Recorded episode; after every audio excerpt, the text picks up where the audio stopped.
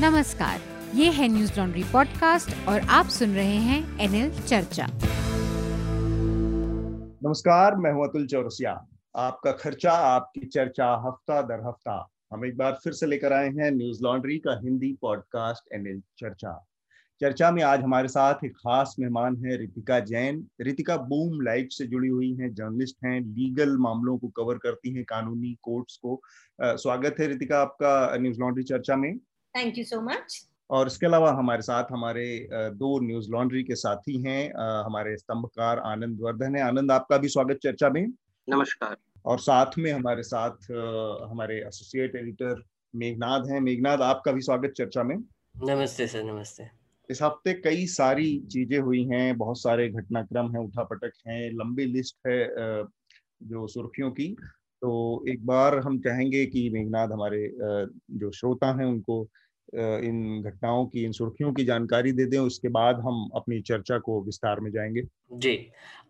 Court में काफ़ी चहल पहल रही पिछले हफ़्ते। एक तो सुप्रीम कोर्ट ने अपना सुमोटो कॉग्निजेंस जो लिया है पैंडमिक सिचुएशन का और उसके मैनेजमेंट का, वो फिर से रिज्यूम कर लिया है। तो उन्होंने अभी सेंट्रल गवर्नमेंट को बोला है कि एक, तीस जून तक उनको एक प्रॉपर प्लान सबमिट करना है कि आप वैक्सीनेशन कैसे करेंगे और गवर्नमेंट ने क्लेम किया है कि 31 दिसंबर 2021 तक जो भी एलिजिबल लोग हैं उनको वो वैक्सीनेट करेंगे उस पर आ, काफ़ी लोग स्केप्टिकल है पर कोर्ट ने बोला कि अगर करोगे तो कैसे करोगे वो हमको बताइए। और उन्होंने काफ़ी क्रिटिसाइज भी किया उनके पॉलिसी को वैक्सीन पॉलिसी को। हम्म। एक और इसी से जुड़ी हुई खबर है कि आ, काफ़ी चीफ मिनिस्टर्स ने जैसे नवीन पटनायक है और पिनाराई विजयन है उन्होंने लेटर्स लिखे कि जो नॉन बीजेपी जो सरकार है उन उनको साथ में आके वैक्सीन कैसे प्रोक्योर करना है उसके बारे में थोड़ा सोच विचार करना चाहिए क्योंकि सेंट्रल गवर्नमेंट कुछ कर नहीं रही है। और वो ग्लोबल टेंडर्स डाल के कुछ फ़र्क नहीं पड़ रहा है।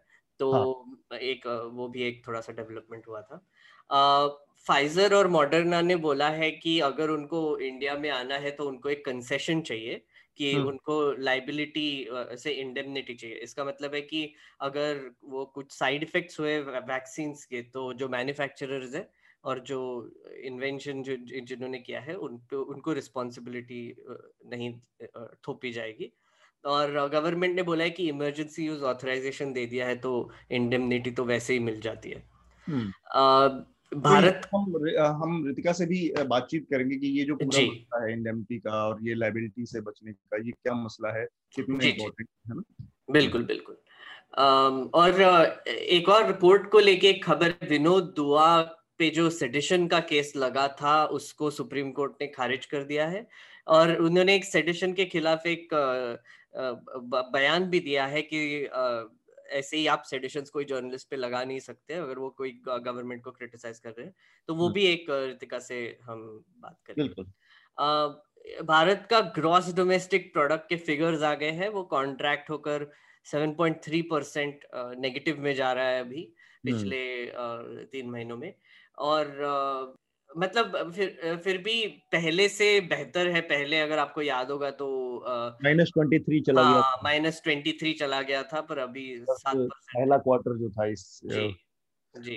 वो लॉकडाउन और बहुत सारी चीज़ें थी पर इस पे एक आ, मैं आनंद से मेघनाथ से और रितिका से भी छोटा छोटा थोड़ा सा इस पर जानकारी ले ली जाए जिससे हमारे बहुत सारे मीडिया संस्थानों ने टेलीविज़न पे खास तौर कुछ जो हमारे जो दोस्त हैं उन लोगों ने इसको भी एक पॉजिटिव टर्म में दिखाने की कोशिश की। hmm. जो ये सेवन पॉइंट थ्री परसेंट या सेवन पॉइंट सब तो ये कॉन्ट्रैक्ट हुआ है यानी इकोनॉमी में सुधार हो रहा है। तो ये जो सुधार की तस्वीर उल्टा दिखाने की कोशिश की गई इसका इसके पीछे लॉजिक क्या था? वही आई थिंक प्रेडिक्शन था कि आठ परसेंट कॉन्ट्रैक्शन हुआ। पर सेवन पॉइंट थ्री परसेंट हुआ तो पॉइंट सेवन परसेंट से हमने बेहतर किया वगैरह कुछ तो भी चालू था वो। आनंद आनंद को? पूरा ये ओवरऑल मतलब साल भर का जो हमारे पूरे फाइनेंशियल हाँ, ईयर का वो था वो माइनस सेवन पॉइंट थ्री हो गया है। हाँ, पूरे साल का। तो बहुत बहुत मोटी भाषा में मैं समझाऊं तो जो सौ रुपए नॉर्मली हम इसके पिछले फाइनेंशियल ईयर में कमा रहे थे वो घटकर अब साढ़े सात परसेंट या नाइन्टी टू रुपीज़ हो गए हाँ। या उससे थोड़ा सा कम हो गया इसका एक और स्पिन था सर कि पिछले मतलब फोर्थ क्वार्टर में एक्चुअली 1.6 परसेंट का ग्रोथ दिखाया था हम्म, हम्म। तो वो एक्चुअली हाईलाइट कर रहे थे और आई थिंक निर्मला सीतारमन ने भी स्टेट स्टेटमेंट दिया कि सुधार हो रहा है धीरे धीरे रिकवरी हो रही है पर आप सोचेंगे तो फ़र्स्ट क्वार्टर जो होगा वो जनवरी से मार्च तक होगा फोर्थ क्वार्टर सॉरी और हाँ। फिर हम मार्च के बाद ही तो फिर से लॉकडाउन में चले गए थे अप्रैल हम्म। के आसपास। तो मतलब अब ये क्वार्टर का भी क्या होगा वो देखना पड़ेगा हमको। ठीक बात है। तो ये ये जो क्वार्टर होगा ये तो नेक्स्ट फाइनेंशियल ईयर में चला जाएगा। जी जी जी। पिछले का अगर देखें तो वो जो पॉजिटिव में गया वन पॉइंट कुछ गया वो माइनस ट्वेंटी थ्री से लेकर और प्लस वन पॉइंट सिक्स तक आया। तो उसका ओवरऑल एवरेज मिलाकर ये हुआ कि जो घाटा है वो थोड़ा कम हो गया। जो बड़ा बड़ा घाटा था पिछले साल मार्च, अप्रैल में, वो थोड़ा सा कम हो गया, यानी कि रिकवरी की तरफ़ बढ़ गया। आनंद ये जो आंकड़ों को घुमा फिरा कर कहने की जो मजबूरी है, उसको आप कैसे देखते हैं? पिछले पिछले बार के तुलना में इस बार जो रिकवरी है, उसका, वो शायद ज़्यादा जल्दी हो सकता है उसके कई कारण हैं। हम्म। एक तो कि नेशन वाइड लॉकडाउन का नहीं रहा तो स्केल जो एक डिस्ट्रप्शन का था वो इस बार भी है लेकिन पहले जितना नहीं है। कम है हाँ। दूसरी बात है जो एक्सटर्नलिटीज हैं जैसे वैश्विक जो स्थितियाँ हैं बाहरी स्थितियाँ जो हैं क्योंकि ये ये ये लहर जो है विश्वव्यापी नहीं था। हाँ. अलग अलग टुकड़ों में है तो हो सकता है उसे काउंटर करने में एक्सटर्नलिटीज का प्रभाव नहीं होने की वजह से जो है संभावना ज़्यादा है कि रिकवरी तेज हो और वो, वो कितनी तेज हो ये उसका एक्सटेंट क्या होगा ये तो अभी अटकलबाजी है इनफैक्ट जो अर्थशास्त्री हैं वो भी थोड़ा इसमें स्पेकुलेटिव नेचर में ही जाते हैं आ, लेकिन अब जो प्रोडक्टिव कैपेसिटी है मैन्युफैक्चरिंग है ये सब पर कितना प्रभाव पड़ा है पिछले ये चालीस पचालीस पैंतालीस दिनों का इस पर काफ़ी काफ़ी कुछ निर्भर करेगा और एग्रीकल्चरल प्रोडक्टिविटी पे भी तो अभी आज कहीं मैं देख रहा था कि एग्रीकल्चरल प्रोडक्टिविटी पे खास असर नहीं हुआ है हम्म। अब पता नहीं वो वो, वो आंकड़ा कुछ राज्य स्पेसिफिक था या पूरे राष्ट्रीय था ये अभी मुझे हम्म। याद नहीं आ रहा है लेकिन तो इन स्थितियों को देखकर थोड़ा सा है कि ऐसे तो इतनी बड़े पैमाने की महामारी का प्रभाव तो आएगा ही आर्थिक स्थिति पे अब लेकिन उसका मैं कह रहा हूँ कि रिकवरी शायद पिछले बार से थोड़ी तेज। तेज होगी। रितिका आप कैसे देखती हैं इस पूरे घटनाक्रम को जो इकोनॉमी के ऊपर असर हुआ है हमारे? ये आपने थोड़ी गूगली क्वेश्चन डाल दी मुझको। इकोनॉमिक्स मेरा स्ट्रॉन्ग पॉइंट नहीं है सर सॉरी मैं बहुत बहुत मोटे ऊपर, अगर ऊपर के तौर पर देखूँ तो जैसे हमारे यहाँ पर एक चीज़ देखी गई कि जैसे हमारे बहुत सारे टीवी पर एंकरों ने या मीडिया में भी इस पूरी चीज़ को ट्विस्ट करके इसको पॉजिटिव वे में दिखाने की कोशिश की गई। ये क्या मजबूरी है? पॉजिटिव वे में जो है वो साफ़ दिख रहा है कि हमारी इकोनॉमी श्रिंक कर रही है। या उस पर असर पड़ा है। तो इस चीज़ को खुले मतलब खुले मन से स्वीकार न कर पाने की मजबूरी जो मीडिया की है उस पर अगर आप टिप्पणी कर सके। वो तो फिर आपको वो ही मीडिया चैनल को पूछना पड़ेगा ना। हम जो लिखते हैं वो तो फैक्ट्स पे ही लिखते हैं हम देख लीजिएगा। जी जी। बाकी दूसरे चैनल्स क्या करते हैं? हाउ कैन आई कमेंट ठीक बात। न्यूज़ लॉन्ड्री पर हम लोग कमेंट करते रहते हैं क्योंकि न्यूज़ लॉन्ड्री का एक बड़ा दायरा है। जिस मुद्दे पे हम एक्सपर्ट हैं हम उसी पे थोड़ा कुछ और एक्स्ट्रा बोल सकते हैं जिस पे बिल्कुल भी नॉलेज ना हो। I would personally not want to say anything हाँ ठीक बात। तो बाकी जो सुर्खियाँ हैं मेघनाथ एक बार उस पर भी ज़िक्र हो जाए।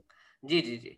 um, बाकी की सुर्खियाँ एक तो लाला रामदेव ने फिर से कुछ स्टेटमेंट किए हैं। उन्होंने कहा है कि इंटीग्रेटेड अप्रोच लेना चाहिए आयुर्वेदिक और एलोपैथिक ट्रीटमेंट का और ड्रग माफिया के खिलाफ हमको एक्शन लेनी चाहिए।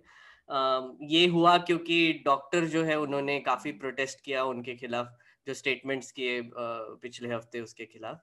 अतुल सर आपने भी तो एक एपिसोड किया है टिप्पणी में इस पर और मनीषा ने भी इसका ज़िक्र किया है न्यूसेंस में तो वो ज़रूर देखिए। और दिल्ली हाईकोर्ट में एक प्ली कर दी गई थी कि रामदेव पर रोक लगाई जाए ये कोरोनिल के बारे में फॉल्स इंफॉर्मेशन स्प्रेड करने पे पर दिल्ली हाईकोर्ट ने बोला है कि ये फ्री स्पीच के खिलाफ जाएगा और हम ऐसा नहीं करेंगे। तो ये एक एक्चुअली बहुत ही इंटरेस्टिंग सा डेवलपमेंट हुआ है। उस पर भी हम बात करेंगे थोड़ा सा एक आखिरी चीज़ मैं बोलना चाहूँगा ममता बनर्जी को, को वैसे अभी तो बीजेपी थोड़ा सा तंग कर ही रही है तो उन्होंने उनके चीफ सेक्रेटरी जो है अलपन बंडोपाध्याय। उनको दिल्ली बुला लिया वेस्ट बंगाल से। तो उन्होंने ममता बनर्जी ने अनाउंस कर दिया कि अब बंडोपाध्याय जो है वो उनके चीफ एडवाइजर बनकर रहेंगे। तो और उन्होंने सरकार सेंट्रल गवर्नमेंट के खिलाफ एक बयान दिया है कि ये आप डिस्टर्ब करने की कोशिश कर रहे हैं, आप ऐसा क्यों कर रहे हैं एक्सेट्रा तो ये एक ये कुछ सुर्खियाँ थी। मैंने कुछ और और बताना है, सर? यही है मूल रूप से, और एक, जिस पर हम बात, खास तौर पर कोशिश करेंगे बातचीत करने की, वो घटना है बेसिकली तमाम पुराने कॉमेडियंस को एक पिछले हफ़्ते एक ट्विटर हाँ। पर एक घटना देखने को मिली कि लोगों ने अपने पुराने ट्वीट्स में जो कि थोड़े इंसेंसिटिव थे कास्टिस्ट थे रेशियल थे बैड टेस्ट में किए गए चीज़ ट्वीट्स थे उन पर अपोलॉजी की है तो उसको लेकर एक बंटवारा दिख रहा है कि इस तरह की चीज़ों पर अपोलॉजी का होनी चाहिए नहीं होनी चाहिए सपोज़ किसी ने कास्टिस्ट कमेंट किया है किसी टाइम पे लेकिन बाद में आदमी, उनका ये कहना है कि टाइम फ्रेम में आदमी आगे बढ़ता है, अनुभवी होता है, सीखता है और फिर अपने को करेक्ट करता चलता है। 18 साल की उम्र में जो समझ होती है, ज़ाहिर सी बात है, वो 25 साल में उससे ज़्यादा होती है और 35 साल में उससे ज़्यादा होती है। आदमी मेच्योर होता जाता है तो चीज़ों को करेक्ट करता जाता है।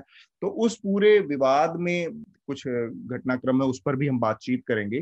लेकिन सबसे पहले हम जो ये सुप्रीम कोर्ट और हाई कोर्ट में हमारे घटनाएँ चल रही हैं, उस पर उस बातचीत करेंगे। तो एक तो सेडिशन का, राजद्रोह का जो मामला है, कानून है, उस पर सुप्रीम कोर्ट ने बहुत तल्ख टिप्पणी की है। इस घटनाक्रम का जो की जो पृष्ठभूमि है, जो बैकग्राउंड है, मैं आपको बता दूँ, वरिष्ठ पत्रकार हैं विनोद दुआ। उनके खिलाफ हिमाचल प्रदेश पुलिस ने एक एफआईआर दर्ज की थी सिडिशन के तहत राजद्रोह के धाराओं में। उसको क्वैश कर दिया, उस खारिज कर दिया सुप्रीम कोर्ट ने उस एफआईआर को। और बहुत स्पष्ट तरीके से ऐसा कहा जा रहा है कि पहली बार सिडिशन को लेकर सुप्रीम कोर्ट ने एक स्पष्ट गाइडलाइन के तौर पर अपने आदेश अपना जारी किया है, जिसमें उसने कहा है कि सडिशन का जो मसला है वो केदारनाथ वर्सेस बिहार सरकार के, का जो जजमेंट है, मेरे ख्याल से 1961 का है वो उसके तहत ही इसका निर्धारण होना चाहिए और सडिशन के मामले में पत्रकारों के खिलाफ इस तरह के आर्बिट्रेरी तरीके से इसका इस्तेमाल नहीं होना चाहिए। पत्रकारों को सरकार की नीतियों का क्रिटिसिज्म उसकी आलोचना करने का अधिकार है और वो राजद्रोह के दायरे में नहीं आता है। तो चूँकि हमारे साथ रितिका है ये जो पूरा घटनाक्रम है थोड़ा सा इसके विस्तार में जाकर अगर रितिका हमें समझा पाए कि एक्चुअली सुप्रीम कोर्ट ने अपने जजमेंट में क्या कहा है और इसके फिर बाकी पहलुओं पर भी हम बाकी लोगों से बातचीत करेंगे। रितिका? जी सर तो सुप्रीम कोर्ट ने कल अपना जजमेंट दिया था इन द विनोद दुआ मैटर कि जो उन्होंने अपने टॉक शो में जो बोला था वो सिडिशियस नहीं होता। इसका मतलब ये है कि उन्होंने जो बोला है वो देश के खिलाफ नहीं है ना ही तो वो चाहते हैं कि वो अपनी देश के टुकड़े टुकड़े करें this is sum and substance अब इसमें सुप्रीम कोर्ट ने ये भी बोला था कि जो विनोद दुआ ने बोला था वो परहैप्स थोड़ा क्रिटिकल था but again like I mention इसको इस उनका और कोई मतलब नहीं था।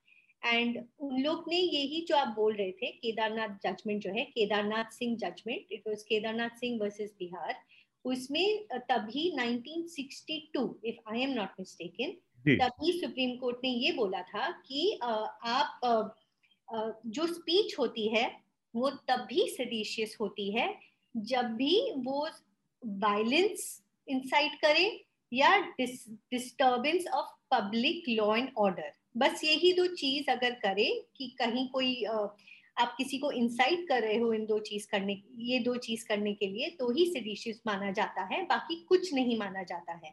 hmm. तो आप बेशक क्रिटिसाइज करिए आपके गवर्नमेंट को उसको सिडिशन नहीं बोलते हैं। ये काफ़ी जजमेंट्स बोल चुके हैं। ये केदारनाथ सिंह जो है वो एक लैंडमार्क जजमेंट है। और हाल फ़िलहाल में जो हो रहा है ये जो सेडिशन के जो चार्जेस लग रहे हैं इट इज़ मोस्टली जितना मैंने ऑब्ज़र्व किया है again I could be wrong ये क्रिटिसिज्म uh, पे ही लोग uh, ये सरकार लगा रही है। बट अगेन मेरे पास पूरा फैक्ट्स और फिगर्स नहीं है तो ये मैं कंप्लीट अथॉरिटी से नहीं बोल पाऊँगी। अब सुप्रीम कोर्ट के जजमेंट में वापस जाएँगे। अब ये सिडिशन का जो है पिछले एक दो महीने से काफ़ी इस पे भी चर्चा हो रही है। मंडे को ही हम वो सुमोटो मैटर में हियरिंग चल रही थी जो सुमोटो मैटर है पैंडेमिक पे। हम्म। तभी जस्टिस चंद्रचूड ने बस एक ही ऑफ़ हैंड कमेंट मार लिया था। हाँ, वो तो, वो क्या था? जी सर। तो बेंच डिस्कस कर रही थी ये उन्होंने एक विजुअल देखा था जैसे कि एक कोविड पॉजिटिव बॉडी को किसी नदी में किसी ने फेंक दिया। डम किया जा रहा था डम किया जा रहा था बिल्कुल। तो जस्टिस चंद्रचूड़ ने बस ऐसे ही ऑफ़ हैंड सरकेस्टिकली बोला था क्या वो चैनल पे सिडिशन का चार्ज लगा है? तो इस पे हम सब हंसे थे ऑफ़ कोर्स और ये ऐसे हुआ कि जस्ट वही सोमोटो मैटर के बाद वही आंध्र प्रदेश में जो दो न्यूज़ चैनल्स हैं जिनके अगेंस्ट चार्जेस लगे हैं हाँ. वो मैटर आया था seeking protection and questioning of the FIR तो हम्म। रितिका ये जो मामला था सॉरी मैं श्रोताओं को थोड़ा सा कॉन्टेक्स्ट देने के लिए आई थिंक ये रविश कुमार के चैनल पे दिखाया गया था कि बिहार और उत्तर प्रदेश के बीच में जो एक ब्रिज है वहाँ से बॉडीज एक एक स्टेट दूसरे स्टेट में फेंक रही है क्योंकि उनके डेथ काउंट कम करने आई थिंक वो वाला मामला था? uh, उन लोग ने कौन सा एग्जैक्ट स्पेसिफिक मामला क्या था वो तो नहीं बताया क्योंकि that was not the discussion basically उसमें ये था कि एक कोई वीडियो आया था जिसमें ये दिख रहा था कि एक पुल से एडमिनिस्ट्रेशन के लोग बॉडी को डंप कर रहे हैं। ये था और जिसको किसी चैनल ने ऑनियर दिखाया था कि इस तरह थोड़ा उस पर जस्टिस डीवाई चंचून का वो बयान आया था कि क्या इसके अच्छा। बाद उसके ऊपर सेडिशन के केस दर्ज हुए? जी जी हाँ it was just off hand comment था ऐसे ही जैसे हम सब बात करते हैं तो मज़ाक मज़ाक में कुछ बोल देते हैं। हम्म। तो उनका ना तो ऑब्जर्वेशन था ना तो कोई डायरेक्शन था तो ये प्लीज़ कहीं कोई मानेगा नहीं कि ये डायरेक्शन था। It was just an off hand comment और उसी के बाद यही आंध्र प्रदेश में जो दो चैनल्स हैं उन पे जो एफआईआर लगी हुई है तो हम्म। वो मैटर आया था। तो तब भी जस्टिस चंद्रचूड ने ये भी ऑब्ज़र्व किया था कि अभी जो सेडिशन का जो करंट लॉ है काफ़ी पुराना लॉ है ब्रिटिश के वक्त का लॉ है hundred and sixty years old I believe तो उस पे डिफाइन करना चाहिए कि क्या सिडिशन होता है। उनको डिफाइन करना चाहिए उनको थोड़ा और क्लियर करना चाहिए। क्योंकि फ़िलहाल क्या होता है Sedition ये बोलता है something that incites hatred disaffection in the people's mind against the country जो अपने देश के प्रति एक ऐसी भावना जागरूक करती हो कि आपके देश के अगेंस्ट आप, आप आपके देश के खिलाफ जाओ आप if I am not mistaken तो ये हेट्रेड क्या होता है उसको डिफाइन नहीं किया है।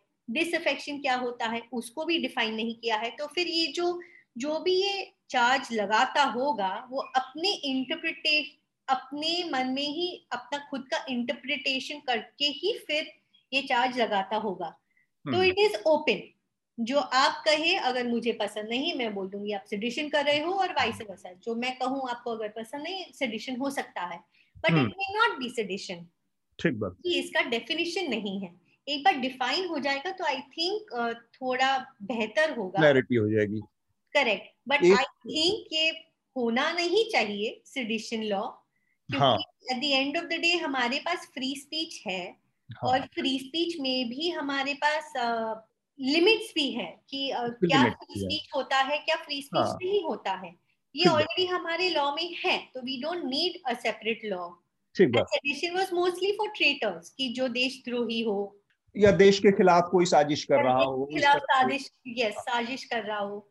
इसमें तो एक और भी है ये जो आपने ज़िक्र किया थोड़ा सा मैं इसको और अगर इसको थोड़ा सा इसका और थोड़ा खोल दूँ इस विषय को तो हम्म। इसको इस तरह से समझा जाए कि मैं कांग्रेस पार्टी की बुराई कर रहा हूँ वो सत्ता में है।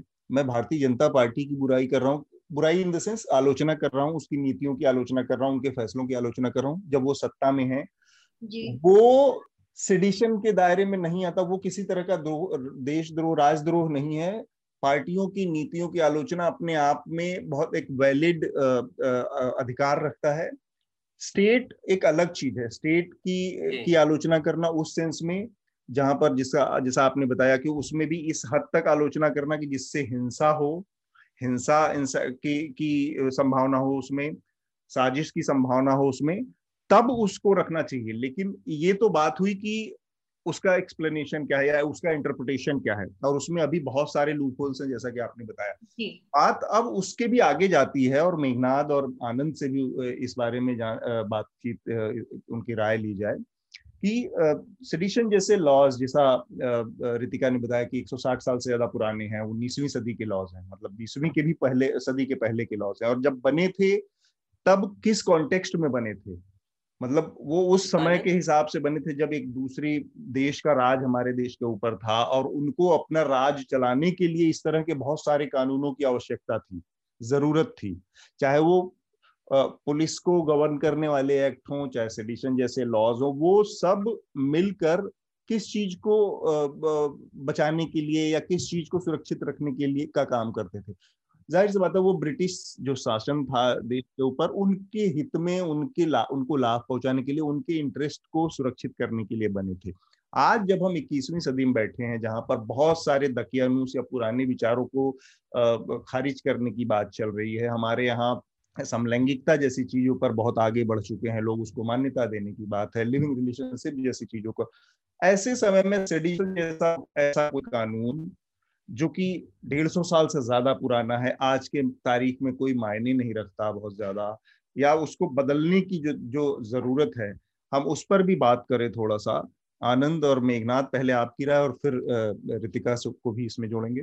सेडिशन जो राजद्रोह है तो इसका जो जितनी भी जो पोस्ट कॉलोनियल सोसाइटीज हैं, खासकर जो बड़े राष्ट्रीय राज्य हैं, या टेरिटोरियल एक्सटेंट उनकी एंजाइटीज बनी रही मतलब स्वतंत्रता पाने के बाद भी और हम्म। एक यहाँ हम्म, रोचक बात ये है कि जो मूल संविधान था 1950 में उसमें सेडिशन हटा लिया गया था हम्म। और सेडिशन जो है वापस उन्नीस सौ इक्यानवे में पहले जो संविधान का जो पहला संशोधन हुआ फ़र्स्ट अमेंडमेंट से लाया गया इक्यावन में हाँ ये एक महत्वपूर्ण जानकारी लोग लोग भूल जाते हैं कि मूल संविधान में सेडिशन हटा लिया गया था नहीं था।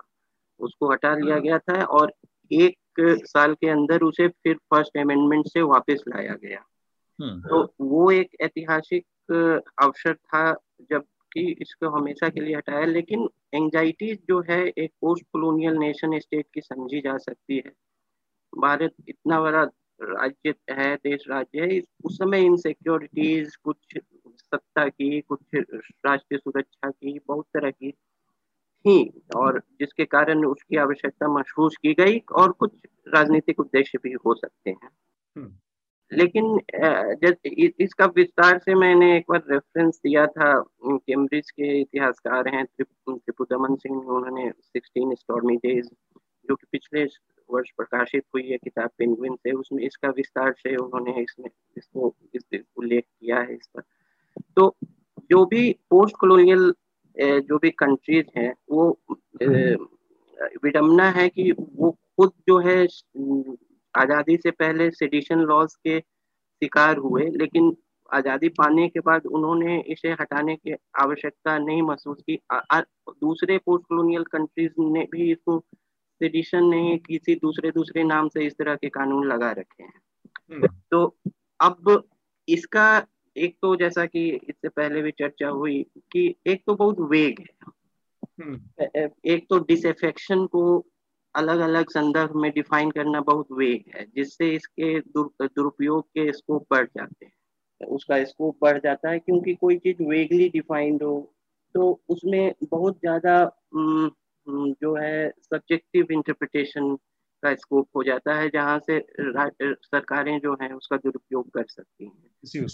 और दूसरी बात है जो incitement to violence incitement to violence again why not मतलब इंसाइटमेंट टू वायलेंस भी एक में एक प्रोवोकेशन का तत्व है कि प्रोवोक कर रहा है या एक्चुअल एक्ट ऑफ़ वायलेंस की ओर ले जा रहा है। अब ये भी बहुत बहुत ज़्यादा जो है सब्जेक्टिविटी की बात है। अब मैं ये इस पॉडकास्ट में कुछ कह दूँ और उसको किस किसी ने उसकी गल इस तरह से व्याख्या कर ली कि ये भाई हिंसा के लिए भड़का रहे थे तो हम्म। अब ये तो बहुत ही सब्जेक्टिविटी वाली बात हो गई। अब सरकारें जो हैं इसको इसका भी दुरुपयोग कर सकती हैं।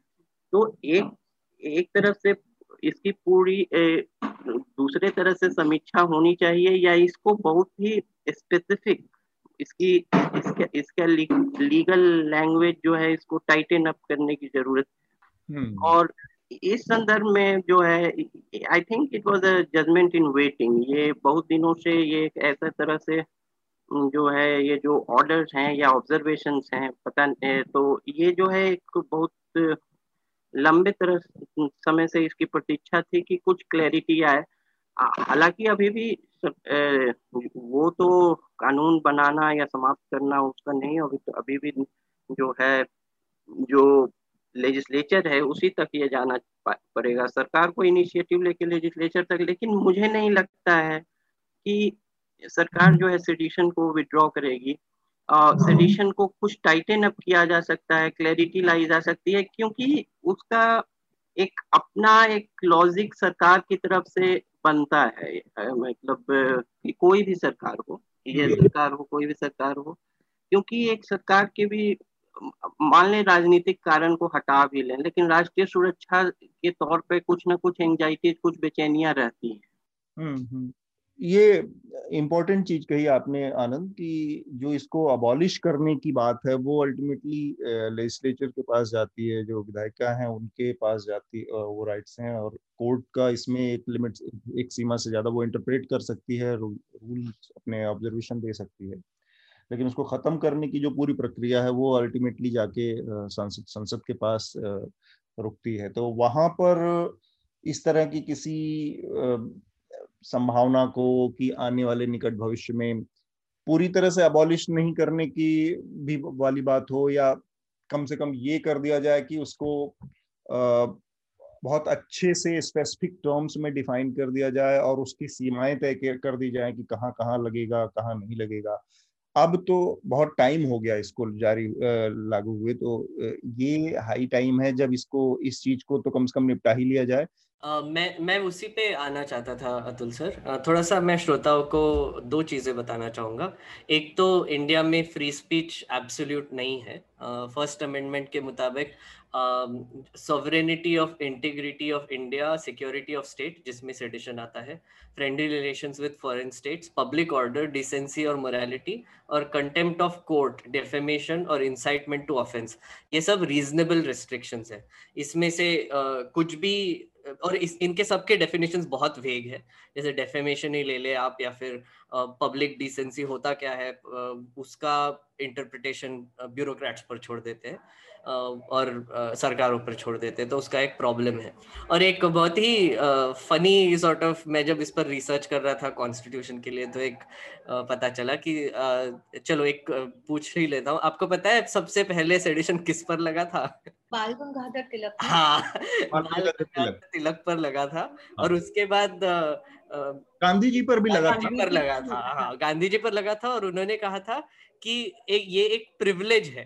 सेडिशन से चार्ज होना और उन्होंने कहा था मैं इंग्लिश में बोलता हूँ कि people should be free to express their disaffection towards the government so long as they are aren't inciting violence और ये जो एक लाइन जो बोली थी गांधी जी ने वो अभी भी अप्लाई होती है और वही आई थिंक वही लाइंस पे सुप्रीम कोर्ट ने भी आज ये दिया था और हम्म। एक इंटरेस्टिंग चीज़ बोलना चाहूँगा जब हमारा पार्लियामेंट पहली बार बैठा था उसमें नेहरू ने एक ये section 124 A Indian Penal Code का जो सेडिशन है उस पर बोला था कि ये एक हाईली ऑब्जेक्शनेबल और ऑब्नोक्शियस सेक्शन है और इसका कोई प्रैक्टिकल और हिस्टोरिकल रीजंस की वजह से एक डेमोक्रेसी में कोई जगह नहीं है पर आप हम्म। सोचिए कि नेहरू ने तब बोला था पर उन्होंने इसके बारे में कुछ किया नहीं मतलब हटाया नहीं वहाँ पर बट रखा वहाँ पे तो फ़र्स्ट अमेंडमेंट में उसको शामिल किया। आ, नहीं नहीं एक्चुअली वो एक वो एक्चुअली एक गलत नैरेटिव है। आई थिंक रितिका भी इस पर बता पाएगी। नेहरू ने नहीं डाला था वो। वो पहले से ही था रीजनेबल रीजनेबल रेस्ट्रिक्शंस थे पहले ही। पर उन्होंने उसको थोड़ा सा और स्ट्रिक्ट कर दिया था। और उसमें आई थिंक मोरालिटी और डिसेंसी ऐड किया था उन्होंने। तो कंटेम्प्ट ऑफ़ कोर्ट एक और चीज़ है जो रीजनेबल रिस्ट्रिक्शन की तरह माना जाता है। तो आप सोचिए कि एक तरीके से सेडिशन के खिलाफ तो इन्होंने ये कर दिया है बयान दे दिया है। पर जब भी कंटेम्प्ट ऑफ़ कोर्ट का मामला आता है तब कोर्ट इसका इस्तेमाल काफ़ी करती है। तो मुझे लगता है ये दोनों चीज़ें आप एक साथ देखने की ज़रूरत भी है। और आपने बिल्कुल और जैसे आनंद ने कहा लेजिस्लेचर का काम है इसको हटाना। पर ये एक बहुत ही कन्वीनियंट टूल बन जाता है कोई भी गवर्नमेंट आएगी उसके लिए कि कुछ किसी ने कोई क्रिटिक आ गया उसने कुछ क्रिटिसाइज कर दिया तो उस पर सेडिशन ठोक दो। और फिर वो लड़ते रहेंगे उन पे फायर हो जाएगा। जैसे विनोद दुआ के केस में हुआ क्या था कि उनके घर पे पुलिस पहुँच गई थी और उनको वो कहाँ पे हिमाचल प्रदेश में कोई एक गाँव में लेके जाने वाली थी। हम्म। हाँ और वहाँ पर लेके जाने वाली थी तो उन्होंने बोला कि नहीं नहीं हम कोर्ट में केस फ़ाइल करेंगे इसके खिलाफ। और ये जो सेशन केस लगा था उन पर वो उनका एक शो हुआ करता था वायर पे द वायर पे। उन्होंने नरेंद्र मोदी को, को के गवर्नमेंट को क्रिटिसाइज किया था दिल्ली वायलेंस हुआ था उसके लिए। उसके उसको लेकर वो सेडिशन केस लगा था इन पर। तो आप सोचिए कि कोई भी अगर गवर्नमेंट को क्रिटिसाइज कर रहा है कि आपने गलत किया आपने ये नहीं करना चाहिए था एक्सेट्रा ये तो हमारा राइट है। ये बोलना हमारा मेघनाथ एक हाँ? छोटा सा करेक्शन है ये द वायर के लिए नहीं था ये वीडियो मेरे ख्याल से ये एच डब्ल्यू के लिए था। और। YouTube show exactly the Vinod Dua show H W के लिए करते हैं वो। अच्छा अच्छा अच्छा थैंक यू करेक्ट करने के लिए ठीक है हाँ तो वो मतलब पर है यहाँ पे क्योंकि अब मेरी थोड़ी सी जानकारी कम है। मेघना जो आनंद ने बात कही। कि पूरी तरह से फ़र्स्ट कॉन्स्टिट्यूशन में इसको अबॉलिश कर दिया गया था सेडिशन को फ़र्स्ट अमेंडमेंट में लाया गया। आपका कहना है कि ये पार्शली इसको हटा दिया लिबरेट कर दिया गया था लिबरलाइज कर दिया गया था बाद में इसको रिस्ट्रिक्ट किया गया फ़र्स्ट अमेंडमेंट के ज़रिए।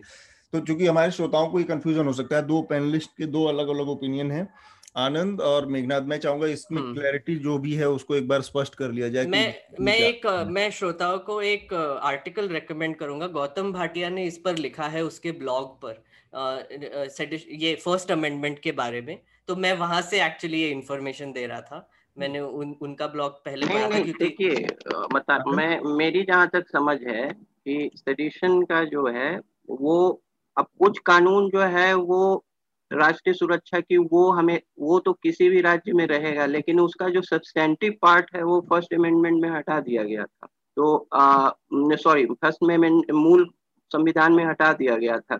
अब कुछ राज्य सुरक्षा के नियम को लेके उसको सेडिशन कहिए या कुछ कहिए, उसके डेफिनेशन में लोग रख दें तो कहिए कि सब्सटेंट कि इसको एक पार्ट हटा दिया गया था, एक नहीं हटाया गया था। तो हम्म। अब जैसे मैं बताता हूँ कि मीडिया फ्रीडम को लेकर क्रॉस रोड्स पर एक केस हुआ था। क्रॉस रोड जो रोमेश थापर के का, का पब्लिकेशन था बॉम्बे से निकलता था। लेफ़्ट लीनिंग पब्लिकेशन था। और उस पे मद्रास हाई कोर्ट में एक केस चला था जो कि बहुत ऐतिहासिक केस है। उसके खिलाफ बॉम्बे हाई कोर्ट ने हालाँकि उस पे बैन लगा दिया गया था क्रॉस रोड्स पे और बॉम्बे हाई कोर्ट ने उसे रोक दिया था। बाद में उस बैन को और वो सुप्रीम कोर्ट तक वो केस गया था और इन सब का लॉजिकल कंक्लूजन लेते लेते फिर जो है और भी कई चीज़ें आई लैंड रिफॉर्म्स आए, ये लाए तो एक बहुत चीज़ों को एक मूर्त रूप देने के लिए जो है फ़र्स्ट अमेंडमेंट की ज़रूरत कई चीज़ों से पड़ी लेकिन सेडिशन के सब्सटेंटिव पार्ट जो हैं, वो फ़र्स्ट अमेंडमेंट के पहले मूल कॉन्स्टिट्यूशन में हटा दिए गए थे। उसका अब कुछ बहुत व्यापक रूप जो है वो कहिएगा कि वो था। तो ये एक कॉन्स्टिट्यूशनल आर्गुमेंट कुछ लोगों के बीच हो सकता है। मैंने मैं मैंने वो आर्टिकल खोला है मेरे सामने। मैं बस पढ़ के बताता हूँ कि क्या हुआ था एग्जैक्टली exactly, अतुल सर अगर थोड़ा सा समय हम्म। देंगे तो। हाँ, तो हाँ। गौतम भाटिया ये लिखते हैं कि आर्टिकल 19.2 जिसमें रीजनेबल रिस्ट्रिक्शंस थे वो हमारे ओरिजिनल कॉन्स्टिट्यूशन का पार्ट था। उसमें लिखा था nothing in this sub clause shall affect the operation of any existing law in so as it relates to prevent the state from making any law relating to libel slander defamation contempt of court any matter which offends the decency और morality और which undermines the security of और tends to overthrow the state तो ये एक already था। उसके बाद जो फ़र्स्ट अमेंडमेंट किया था उसमें उन्होंने वर्ड्स जो डाले थे वो था कि uh, restrictions in exercise the right confirmed by the sub clause in the interests of security of the state friendly relations with foreign states public order decency morality or in relation to contempt of court defamation or incitement of an offense तो मुझे लगता है कि वो तो बात है कि फ़र्स्ट अमेंडमेंट में काफ़ी बड़ी चीज़ें जोड़ी गई जी जी जी और पर मतलब वो जो overthrow over tends to overthrow the state वाला जो वर्डिंग uh, था उसमें उसी से वो सेडिशन आता है। मैं श्रोताओं को एक थोड़ा सा एक्सप्लेन कर दूँ इसको कि देखिए कि अगर आप एक अगर आप एक मिलिटेंसी खड़ा करते हैं फॉर इंस्टेंस अगर आप एक रेवोल्यूशनरी ग्रुप खड़ा करते हैं जो एक आर्म रेजिस्टेंस करके पूरा जो स्टेट है स्टेट का मतलब पार्लियामेंट ब्यूरोक्रेसी जज पूरा जो सिस्टम है डेमोक्रेसी का उसको ओवरथ्रो करने की आप कोशिश कर रहे हैं आर्म रेवोल्यूशन या फिर किसी भी तरीके से तो उसको सेडिशन माना जाएगा। लेकिन हम्म। अगर आप कह रहे हैं कि आ, मुझे गवर्नमेंट गिराना है फॉर इंस्टेंस मुझे बीजेपी का गवर्नमेंट गिराना है या फिर ये तो वो सेडिशन नहीं होगा। तो ये एक बहुत इंपॉर्टेंट डिफरेंस है जो हमको समझने की समझने की ज़रूरत है। तो देखिए मैं ये जो बदलने की जो बात है वो किस ढांचे में बदलने की बात है? हम चुनावी प्रक्रिया से बदलने की बात कर रहे हैं जो एग्जिस्टिंग हमारा स्ट्रक्चर उसके तहत बदलने की बात कर रहे हैं। जी। सारी बातें भी उसमें मायने रखती हैं। मुझे लगता है रितिका एक बार और रितिका एक, एक इसमें है कि जो मैंने अभी कहा कि जो सब्सटैंटिव पार्ट जो है जो डिसफेक्शन डिसफेक्शन जो है उसमें गवर्नमेंट गिराने की भी बात आ सकती है। हाँ। और डिसफेक्शन का बहुत जो है इसको वाइड स्कोप है। अभी जितनी भी समस्याएँ हैं मेरा शुरू से ये कहना है कि अभी जितनी भी समस्याएँ हैं वो फ़र्स्ट अमेंडमेंट के वर्डिंग से है। जैसे interest of the security of the state जैसा कि मेघनाथ ने कहा friendly relations with the state other other countries जितनी भी समस्याएँ सेडिशन लॉज के हैं अगर फ़र्स्ट अमेंडमेंट के ये वर्डिंग्स नहीं रहते तो जो मूलभूत नेशनल सिक्योरिटी का है वो वो हर देश रखता है। वो तो लगभग हर देश मेरे ख्याल से ऐसा कोई देश नहीं होगा जो उसको नहीं रखता होगा। हम्म। लेकिन जो सब्सटेंटिव जो समस्याएँ आती हैं सेडिशन लॉ के वो फ़र्स्ट अमेंडमेंट के वर्डिंग से है। मैं, मैं मेरा ये शुरू से आर्गुमेंट ये रहा। ठीक बात। रितिका आप क्या रुख है इस पर इस पूरे जो बातचीत आपने सुनी? आई थिंक जितने हमारे इंटरप्रिटेशंस निकले हैं सिडिशन पे आज आप समझते होंगे फिर कितना और इंटरप्रेट हो सकता है हम्म। तो इसमें मैं एक और uh, मैं इस पे कंफ्यूजन नहीं ऐड करना चाहती पर I think may be this will clarify ये एक हिंदुस्तान टाइम्स में आर्टिकल है it's it's it's on sedition only तो हम्म। नीचे कहीं एक्सप्लेनेशन है कि सेडिशन लॉ जो है पहले अपना हमारा जब कॉन्स्टिट्यूशन आया था 26 नवंबर 1949 में हम्म। तभी ये शब्द सेडिशन जो है वो हट चुका था वो डिसअपियर हो चुका था हम्म। और आर्टिकल 191 ए है जो बोलता है एब्सोल्यूट फ्रीडम ऑफ़ स्पीच वहाँ से निकल गया था बट हम्म। जो section 124 A of the Indian Penal Code which hmm. defines the which says what is sedition और जो sedition का जो चार्ज है वो नहीं हटा वो हमेशा से था फिर 1951 में नेहरू ने जब फ़र्स्ट अमेंडमेंट लाया था तब वो रीजनेबल रिस्ट्रिक्शंस जो आए थे तभी उन्होंने स्टेट को एम्पावर किया था उन्हों, तभी उन्होंने स्टेट को बोला था कि there are these reasonable restrictions जिसपे आप एक्ट कर सकते हो तभी जो हम अब तक डिस्कस कर रहे हैं डिसअफेक्शन वगैरह वगैरह वो सब इसमें आता है हम्म। फिर जो 1962 में सुप्रीम कोर्ट जजमेंट है वो केदारनाथ सिंह जो जिसपे हमने पहले भी चर्चा की थी हम्म। उसने पूरा डिफाइन किया था कि सिडिशन जो है जब भी आप किसी को इंसाइट करते हो फॉर वायलेंस उसी को सिडिशन बोलते हैं बाकी कुछ भी सिडिशन नहीं होता बट हम्म। तभी भी हेट्रेड क्या होता है डिसअफेक्शन क्या होता है ये सब चीज़ें कभी डिफाइन नहीं हुई है। hmm. इसकी अभी ज़रूरत है। और इसमें एक किशोर वांगचेक किशोर चंद्र वांगचेक करके जर्नलिस्ट है जिन्होंने ये सेडिशन जो लॉ है लॉ ऑफ़ सेडिशन को कॉन्स्टिट्यूशनली चैलेंज किया है सुप्रीम कोर्ट में। हम्म। और इस पे सुप्रीम कोर्ट ने नोटिस इशू कर दिया है।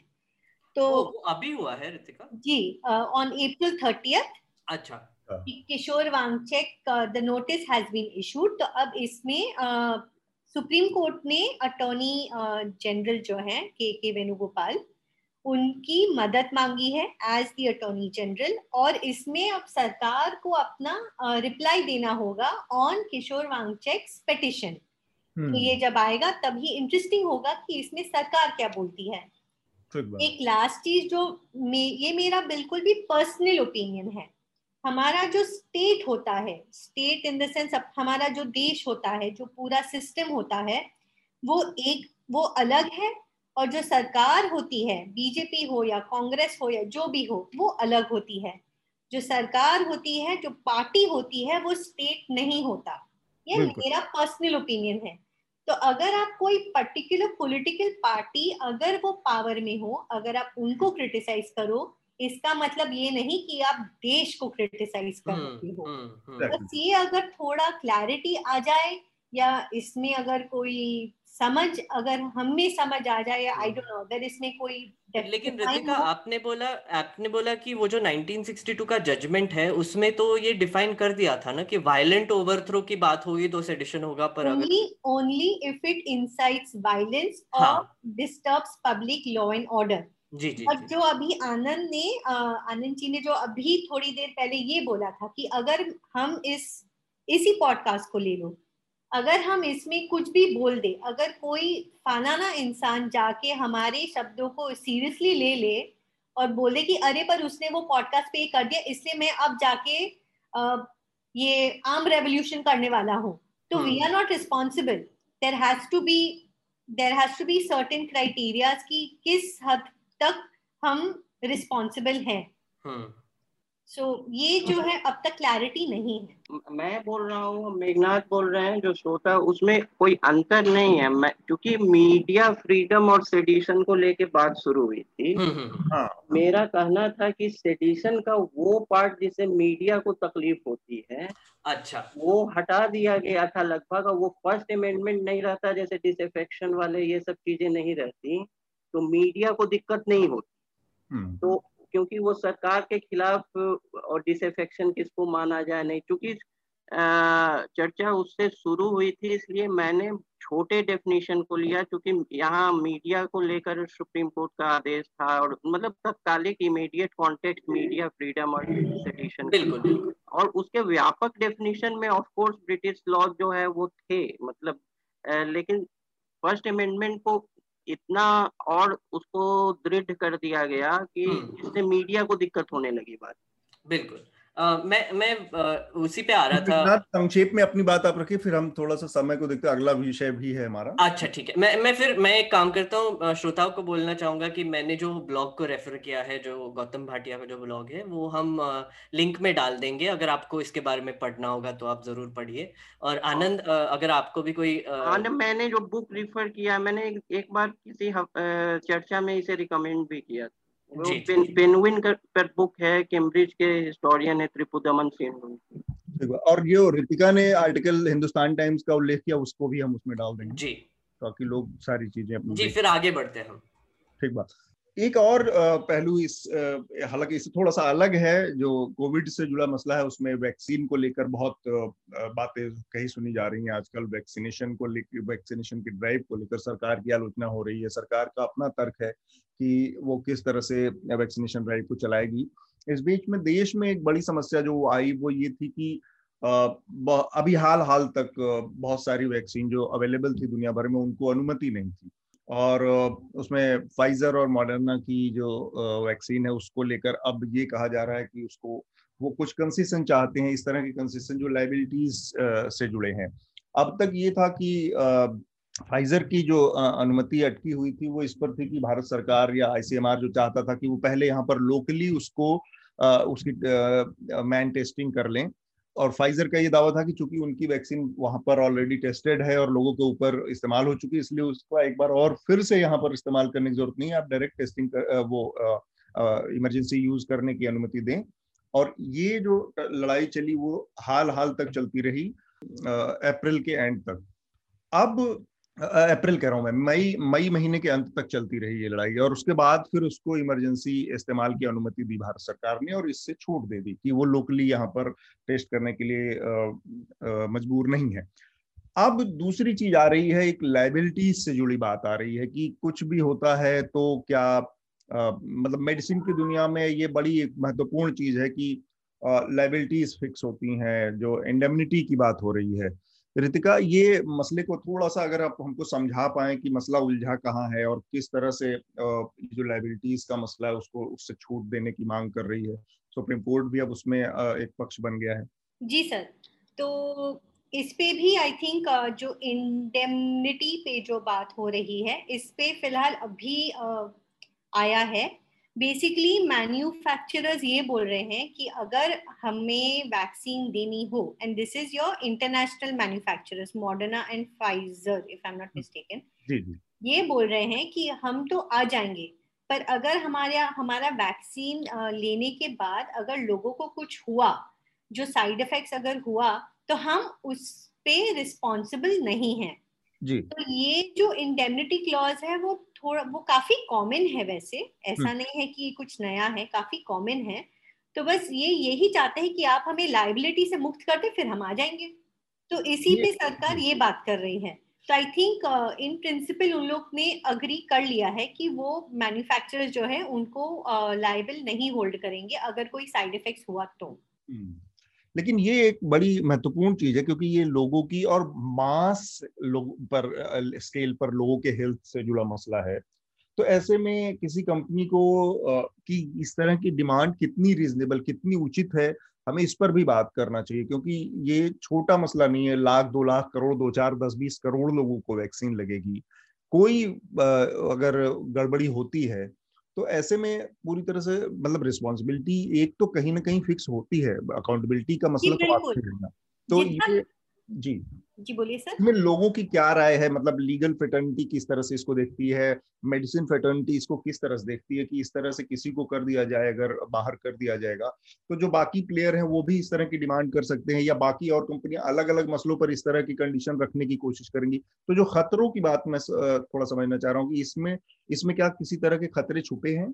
इसमें देखिए जितना मेरी जितना मैं जानती हूँ जब कोई नया ड्रग या कोई नया वैक्सीन आता है उसका प्रोसेस होता है क्लिनिकल ट्रायल्स होते हैं स्टडीज़ होती है उसमें बहुत हाँ. वक्त लगता है बहुत साल लगते हैं और उसमें जो सैंपल साइज़ होती है दैट ऑल्सो इज़ काफ़ी considerable to get a cross section की इस इस इंसान को जिनको मान लो कोमॉर्बिडिटीज हो उनको वैक्सीन लगाए तो अगर उन पे हुआ असर की नहीं हुआ किसी और पे हुआ कि नहीं हुआ जो भी हो ये सब क्लिनिकल ट्रायल के तहत होता है जिसमें वक्त लगता है और बहुत साल लगते हैं।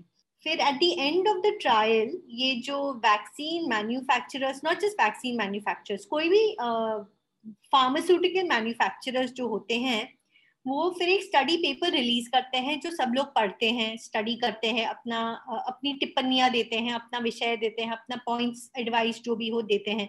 तो ये जो पूरा प्रोसेस होता है, काफ़ी लंबा प्रोसेस होता है। फिर अप्रूवल के लिए जाता है। फिर जब अप्रूवल भी होता है, तभी जो मान लो we are talking the vaccine only मान लो वैक्सीन लेने के बाद आपको बुखार आता हो। I am talking very hypothetical okay मान लो वैक्सीन से आपको बुखार आया और आपको किसी और को बुखार और उल्टियाँ हुई। ये नॉर्मली वैक्सीन मैन्युफैक्चर जो होते हैं वो होते हैं बोलते हैं कि आपको ये साइड इफेक्ट्स पॉसिबल हो सकता है। कि लिस्टेड हम्म। डाउन। ये लोग ये भी बोलते हैं कि किस तरह के लोगों को नहीं लेना चाहिए। जैसे बीच में बोला था कि प्रेग्नेंट वुमेन जो होती हैं या लैक्टेटिंग वुमेन जो होती हैं उनको वैक्सीन नहीं देना चाहिए। ये सब ऑलवेज ये सब होता है जो बोलते हैं कि ऐसा इन लोगों को देना चाहिए इन लोगों को नहीं देना चाहिए। तो हम्म। ये अपने आप को ये लोग कवर करते हैं। फिर उसके बाद अगर कुछ हो एडवर्स रिएक्शन हो या अगर कुछ लॉन्ग टर्म रिएक्शन हो जो उन्होंने उनको पता था पर उन्होंने नहीं बताया तब लाइबिलिटी होती है। बिल्कुल। I don't know if I was clear. This is a very layman's understanding of what the law is. नहीं काफ़ी इस, इसीलिए मैं जानना चाहता क्योंकि ये थोड़ा सा आसान तरीके में आपने समझा दिया तो लोगों को समझ में समझ बनेगी इससे लाइबिलिटीज के ही अ, सवाल को मैं मेघनाद और आनंद से भी जानना बस मैं थोड़ा खत्म कर लूँ जी। सॉरी मैं स्पीक अ लिटिल। स्लो तो ये लाइबिलिटीज जो है, जब तक आप जब जितना आप जानते हो कि ये पॉसिबल आउटकम्स है ये पॉसिबल साइड इफेक्ट्स हो, वो आप डिस्क्लोज कर लो, फिर आपके ऊपर चॉइस है कि आप ले सकते हो, नहीं ले सकते हो। पर मान लो, ये वैक्सीन से अगेन हाइपोथेटिकल मान लो एक फालाना वैक्सीन से ब्लड क्लॉट होता है और ये इंडिविजुअल केस नहीं है it's a common side effect पर आपने ये छिपाया और फिर भी आपने ये वैक्सीन रिलीज़ की और फिर लोगों को ब्लड क्लॉट हुआ और उससे एडवर्स इफ़ेक्ट हुआ तब जाके मैन्युफैक्चरर आई थिंक होंगे लाइबल बट अब इस अब जो पैंडेमिक हमारा चल रहा है ये जो भी कुछ हुआ जो भी मैंने लंबा चौड़ा प्रोसेस जो बोला वो पूरा कॉन्स्ट्रिक्ट uh, हुआ। जो मान लो साल लगते हैं ये महीनों में हुआ है। तो इनकी I don't know again this is not my expertise ये ज़्यादा हेल्थ इंसान ज़्यादा बता पाएगा। इसमें जो हुआ है जो भी क्लिनिकल ट्रायल्स है वो एकदम फटाफट से हुए हैं। जो भी उन लोग ने किया एकदम फास्ट चेक किया है। तो इसमें जो लाइबिलिटी बोल रहे हैं वो ये उनका ये आर्ग्यूमेंट हो सकता है कि देखिए ये सब फास्ट ट्रैक हुआ है तो हमें इनकी पूरी अब तक नॉलेज नहीं है कि क्या हो सकता है क्या नहीं हो सकता है। इस मामले में आपको फिर भी चाहिए आप मतलब the world needs the vaccine इसलिए हम इसको रीजनेबल सेफ्टी पे रिलीज़ कर रहे हैं कि इनकी जो अ, इन, इनकी जो एफिकेसी है काफ़ी रीजनेबल है तो हम रिलीज़ कर रहे हैं पर हम फिर लायबल नहीं है। आई हम्म, थिंक इसमें। आप बिल्कुल भी मुझे कोट मत करिएगा this is just a very layman's understanding of what it could be ठीक बात। मैं भी अ- मैं भी अतुल सर लेमैन्स अंडरस्टैंडिंग ही दूँगा। तो, क्योंकि हम सब तो लेमैन हैं। ये अतुल सर सुबह से गूगली दे जा रहे हैं। तो तो सवाल थोड़ा सा अलग होगा मेघनाद और आनंद। से जैसे हम लोगों ने देखा आनंद की अ, अ, और मेघनाथ की जो अ, इस तरह की लाइबिलिटीज के मसले जैसे हमारे यहाँ एटी फोर का भोपाल गैस ट्रेजडी हुई। इसके बाद इस तरह की जो कंपनियाँ आती हैं उनको उनके जिन जिनमें की एक एक आशंका एक है कि इनके साथ कोई दुर्घटना हुई तो बड़े पैमाने पर लोगों की जान जा सकती है इस तरह की घटनाएँ हो सकती हैं। ऐसे मामलों में भी हमने देखा कि कुछ हाल फ़िलहाल में मैं उस कम, उस प्रोजेक्ट का नाम याद नहीं कर पा रहा हूँ वहाँ पर भी लाइबिलिटीज के क्लॉज से फ्री करने की बात थी। अभी ये हाल दो साल तीन साल पहले की बात है। तो इस तरह की घटनाओं में और जहाँ पर इस तरह की चीज़ें हों वहाँ पर लाइबिलिटीज जैसे लॉज जो हैं उसमें उनके ऊपर आप लोगों का अपनी, अपना व्यक्तिगत नज़रिया क्या है कि मतलब सरकारों को कहाँ रुकना चाहिए? क्योंकि अभी तो हम एक पेंडेमिक की सिचुएशन में तो एक रितिका ने बताया कि एक एक तर्क हो सकता है कि भाई अभी तो इमरजेंसी है, अभी तो हम इस चीज़ों को थोड़ा सा साइड कर सकते हैं। लेकिन इन जनरल भी हमने देखा है कि बहुत बड़े बड़े इंडस्ट्रियल जो घटनाएँ होती हैं, खतरे होते हैं, तब हमें इस तरह की चीज़ों को लेकर हमारा नज़रिया क्या होना चाहिए? क्योंकि करप्शन का लेवल इतना ज़्यादा है थर्ड वर्ल्ड कंट्रीज़ में कि सरकारें और सरकारों को भी छोड़ दीजिए। व्यक्तिगत स्तर पर नेताओं का करप्शन इतना है कि हाथ मिला लेते हैं ऐसे ऐसी चीज़ें उनको प्रॉमिस कर देते हैं जो कि अल्टीमेटली उसकी कीमत आम लोगों को चुकानी पड़ती है। तो उस लिहाज से मैं चाह रहा हूँ कि आनंद और मेघनाथ आप अपनी राय रखें इस मामले पर थोड़ा कम समय में। अ, मैं बोलूँ मैंने हाँ हाँ। हाँ तो एक एक थोड़ा सा ही एडिशन करना चाहूँगा रितिका ने जो कहा उसका कि एसेंशियली uh, जब भी कोई बाहर का वैक्सीन इंडिया में आता है तो एक पोस्ट लॉन्च ब्रिजिंग ट्रायल होता है कि जैसे उन्होंने जो सैंपल जो टेस्ट किया था वो उनके कंट्री में था जैसे अमेरिका में था या फिर यूके में था तो वो इंडिया में कितना इफ़ेक्टिव होगा क्योंकि यहाँ पे इम्यूनिटी कितना रहेगा लोग कैसे लेंगे इस वैक्सीन को उसका थोड़ा सा अ, अलग हो सकता है। तो वो जो ब्रिजिंग ट्रायल जो होता है, वो डीसीजीआई ने इसको वेवर ऑलरेडी दे चुके हैं। और एक और चीज़ जो गवर्नमेंट ने कहा है जो मैंने पहले भी बोला था कि अगर ये वैक्सीन्स का अ, को अप्लाई करने के लिए इन्होंने इमरजेंसी यूज़ ऑथराइजेशन का जो एक टैग लगता है वो वैक्सीन को कि हम अभी इमरजेंसी सिचुएशन में अगर वो अ, उसके लिए अप्लाई किया होगा तो इनको ये लाइबिलिटी वेवर भी मिल जाएगा ऐसे सरकार की तरफ़ से आया है। और आपके जो आपका जो सवाल था कि लाइबिलिटी किस पर फिक्स करनी चाहिए अब ये बहुत ही पेचीदा मामला हो जाता है, क्योंकि फिर हमको देखना पड़ेगा कि एसेंशियली अभी हमारी रिक्वायरमेंट क्या है। अभी तो हमारे यहाँ पे सेकेंड वेव चल रही है वैक्सीनेशन सबको देना है, एक डोज देना है दो डोज तीन महीने बाद देना है, उसके भी अलग अलग डिरेक्टिव्स आ रहे हैं कि दूसरा डोज कब लेना चाहिए? बारह हफ़्ते बाद लेना चाहिए या फिर तीन हफ़्ते बाद या चार हफ़्ते बाद लेना चाहिए? अभी फ़िलहाल बोल रहे हैं कि बारह हफ़्ते बाद लेना चाहिए। तो ये सब जो चीज़ें हैं, ये एक पैंडेमिक के सिचुएशन में तो होनी, होने ही वाली है। और हमने ऐसा कोई सिचुएशन पहले देखा नहीं है।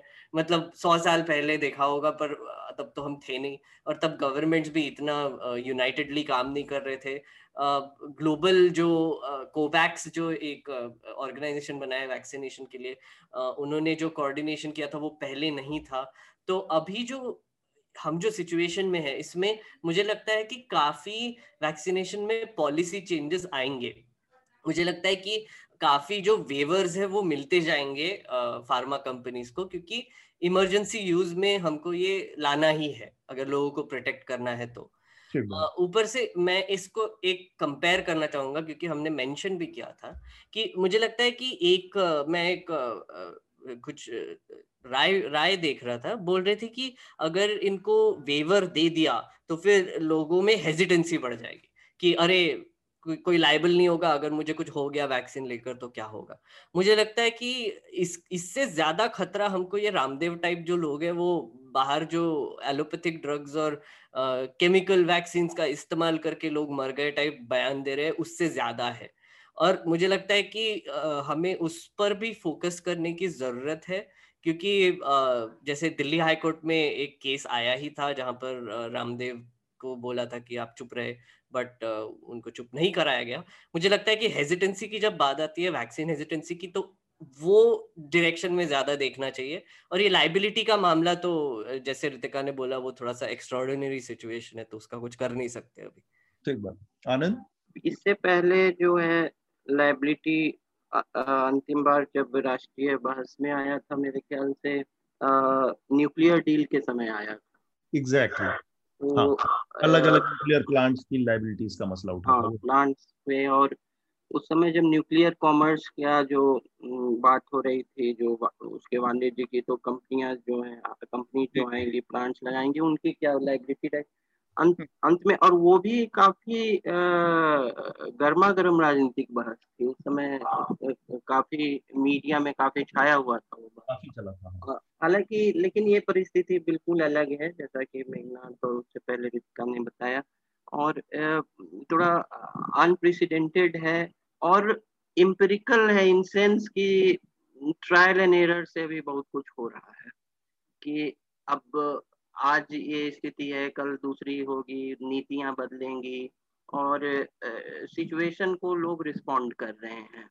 ना कि, लकीर का फकीर होने का अभी तो समय है नहीं कि ये ये बना दिया हमेशा यही रहेगा। अब उसमें जो कंसर्न्स हैं, एक तरफ़ उसको मैं कम नहीं मान रहा हूँ कि वो वैलिड कंसर्न्स नहीं है कि अगर लाइबिलिटीज को बिल्कुल नज़रअंदाज कर दिया जाए तो भी ठीक नहीं है वो वो भी कंसर्न हैं लेकिन जो है कि लार्जर कंसर्न की बात अभी चलेगी क्योंकि जो स्थितियाँ पैदा हुई हैं उसमें जो है आपको प्रायोरिटाइज करना होगा जो प्राथमिकता अपनी तय करनी होगी कि आपके अभी अभी ज़्यादा महत्वपूर्ण क्या है।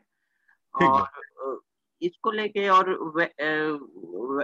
वैक्सीन हेजिटेंसी अब जैसे वैक्सीन हेजिटेंसी हटाने के लिए दूसरे तरह की कैंपेन की ज़रूरत है।